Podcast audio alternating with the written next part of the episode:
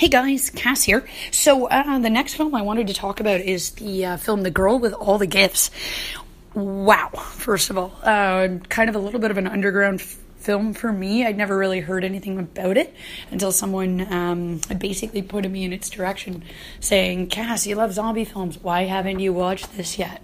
So um, apparently, it was a book in 2014 uh, by M.R. Carey, uh, and then eventually the rights were sold, and the movie was born. So we've got Melanie, played by um, Sennia Nanua.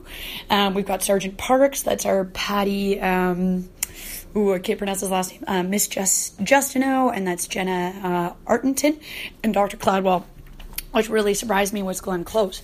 Now, um, the thing I liked about this film was that it really kept you guessing. In the beginning, we're just literally left in this warehouse dungeon where the kids are literally left in individual cells. They are treated like garbage. In fact, uh, Sergeant Parks refers to them constantly as friggin' abortions, which I like because it comes up later in the film, as it's pretty much all Melanie knows as an insult. But um, basically, we start off. These kids are being put into chairs and sent to a classroom, and that's all we know. Now, as the story starts to unravel, we come to find out that we are years after an outbreak. Um, it's the thing is, it's not a zombie outbreak. This is actually a fungus. Um, it's based off an actual real fungus which infects spiders. Um, I had no idea about this. It actually manipulates their mind and changes their behaviors and thoughts. So this is very similar to this. Um, gets into the human, changes them um, into this well, it was very similar to The Last of Us. I wanted to call them a clicker, but uh, everybody refers to them as hungries, um, which constantly does does come up. Now, basically, our military base is invaded, and we follow our uh, our characters as they approach trying to find another military base as well as some sort of sanctuary.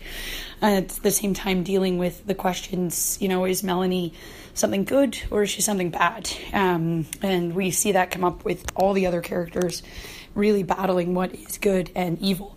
So I, I just, you know, it's a good horror movie when t- basically um, they comment on something deeper than who we are as a species. Um, and that's something I really liked about this film. Each character sort of represents, you know, empathy and uh, what's better for the greater good. And it all kind of boils down um, for the ending of the film. Uh, the Brits, I gotta say, you guys always do zombie films the best. Uh, the chase scenes, the running, the action is just always spot on. It's wicked yet still gory yet not. It leaves some to the imagination, which I thought was really cool. Um, no, it's it's a really neat story, but I, I gotta say the ending was pretty lackluster for me. It wasn't amazing but it wasn't bad either. So it, it I guess it really depends on the, the viewer.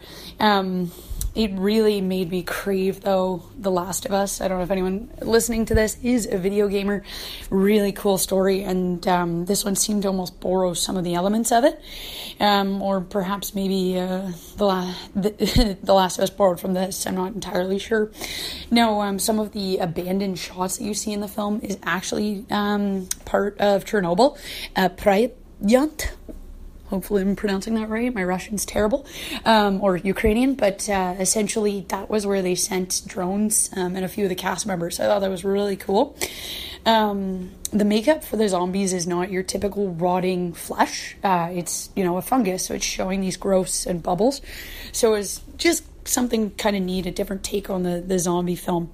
But I, I highly recommend it. It's kind of similar to 28 Days Later, but like I was saying, it isn't like that. So it, it's just something new, a new take on the on the genre, and uh, it's just just definitely good fun. I'd give it probably about a seven out of ten. Uh, anyways, guys, till next time.